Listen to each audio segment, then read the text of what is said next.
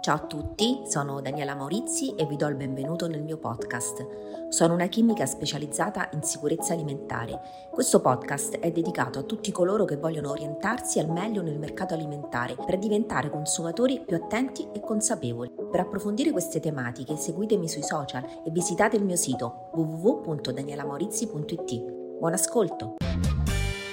Dottoressa Maurizi, quali sono le buone pratiche nella produzione del miele? Nella produzione primaria eh, l'operatore del settore apistico è tenuto ad adottare sistemi di autocontrollo con procedure basate sulla realizzazione di registrazioni ben precise. Quindi possono avere moduli, schede, registri, eccetera, informatici oppure cartacei, cioè tutto quello che ci dà evidenza del fatto che è stato seguito un sistema necessario alla sicurezza del prodotto. Sull'osservazione appunto di queste buone pratiche dobbiamo condurre tutto l'allevamento e la produzione in generale. Queste procedure devono essere parte integrante del piano di autocontrollo e rispettate durante tutta la lavorazione. Quindi le buone pratiche, il rispetto della normativa in materia di sicurezza alimentare, possiamo dire che in apicoltura sono finalizzate da un lato a tutelare che cosa? La salute delle api, appunto sappiamo quanto sono importanti e dall'altro a garantire l'assenza di pericoli che possono essere chimici, fisici o biologici nei prodotti dell'alveare. Per esempio una protezione del prodotto, quindi del miele, ci può essere sia a contaminazioni dovute per esempio a medicinali veterinari che sono utilizzati nell'apiario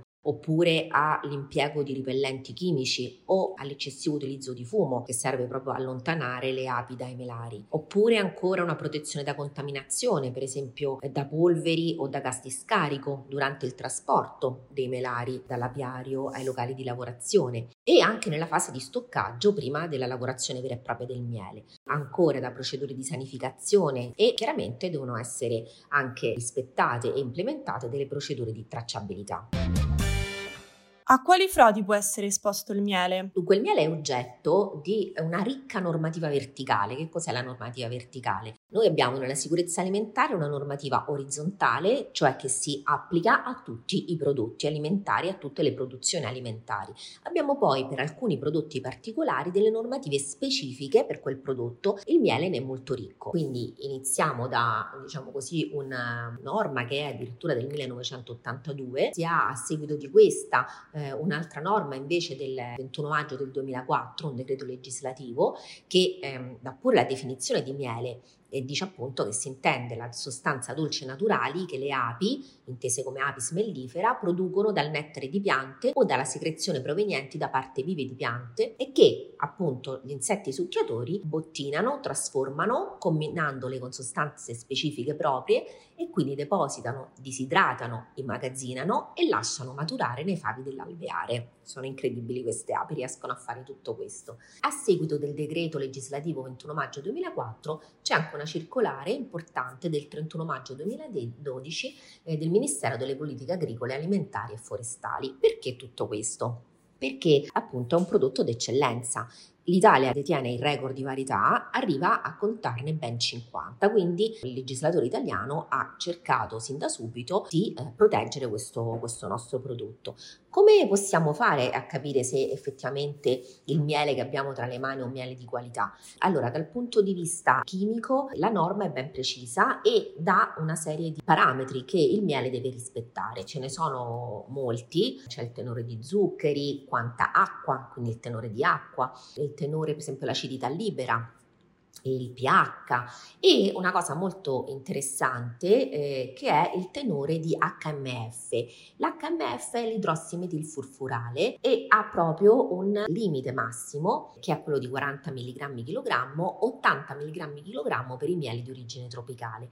Perché è così, diciamo, attenzionato l'HMF? Perché è qualcosa che si produce nel processo di trasformazione da nettare, quindi nel nettare non, non esiste questo, questa molecola, a appunto miele. È una reazione intermedia di quello che viene detta reazione di Maillard. Che vuol dire? La reazione di Maillard sappiamo che è quella che rende abbrustolito, per esempio, il nostro pane, le nostre patatine fritte croccanti e così via. Quindi è un prodotto di una reazione intermedia delle cosiddette reazioni appunto di Maillard. È proprio un buonissimo indicatore per valutare la freschezza del miele, per cui se eh, appunto il miele contiene troppo HMF vuol dire che probabilmente non è, non è fresco. Questo è chiaramente una cosa che si valuta nel laboratorio che però appunto tutela poi alla fine ovviamente il, il consumatore possono i consumatori tutelarsi dalle frodi alimentari che colpiscono il miele? Anche in questo caso il miele, oltre ad avere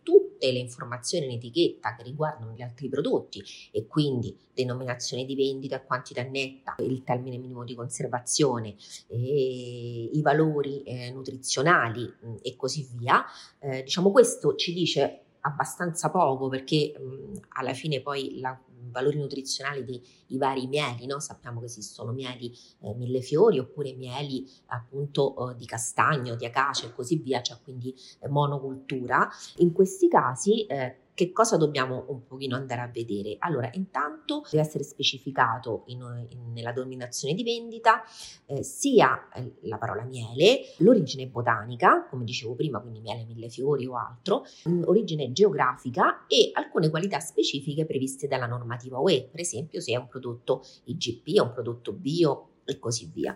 Quello che è interessante è che eh, la normativa precedente, cioè la normativa del 2004, eh, che è la normativa eh, appunto comunque in, ancora in vigore, ci diceva che mh, doveva essere eh, evidenziato qual era l'origine del miele e quindi si poteva trovare fino a qualche tempo fa miscela di miele originari dalla, del, dell'Unione Europea o non originari dell'Unione Europea o miscela di miele originari non originari dell'Unione Europea. No, invece la circolare 31 maggio del 2012 ha, eh, diciamo così, inasprito questo concetto, secondo me giustamente, e quindi dice, voi mi dovete dire, da, dovete dire al consumatore da dove vengono questi mieli, quindi non basta origine non UE, ma specificare la provenienza, quindi origine eh, non UE Argentina, ok? Oppure miscela di origine non UE e UE Argentina e eh, Polonia, ok? Quindi va proprio specificato. Una volta si doveva mettere miele nazionale per specificare che era un miele fatto in Italia, adesso basta scrivere miele italiano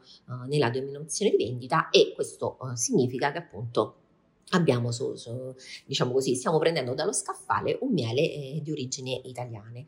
Quello che eh, ancora possiamo fare è di fare attenzione al packaging. Il packaging deve avere sempre un, un sigillo di garanzia mh, hm, perché appunto tutela il consumatore e il produttore da eventuali manipolazioni. Appunto facciamo eh, attenzione che questo non sia stato mano, manomesso. Vi ringrazio moltissimo di aver ascoltato anche questa puntata. Vi do appuntamento a martedì prossimo con un argomento diciamo un po' etilico, quindi vino al vino, come funzionano i controlli lungo la filiera. Grazie ancora, alla prossima, ciao!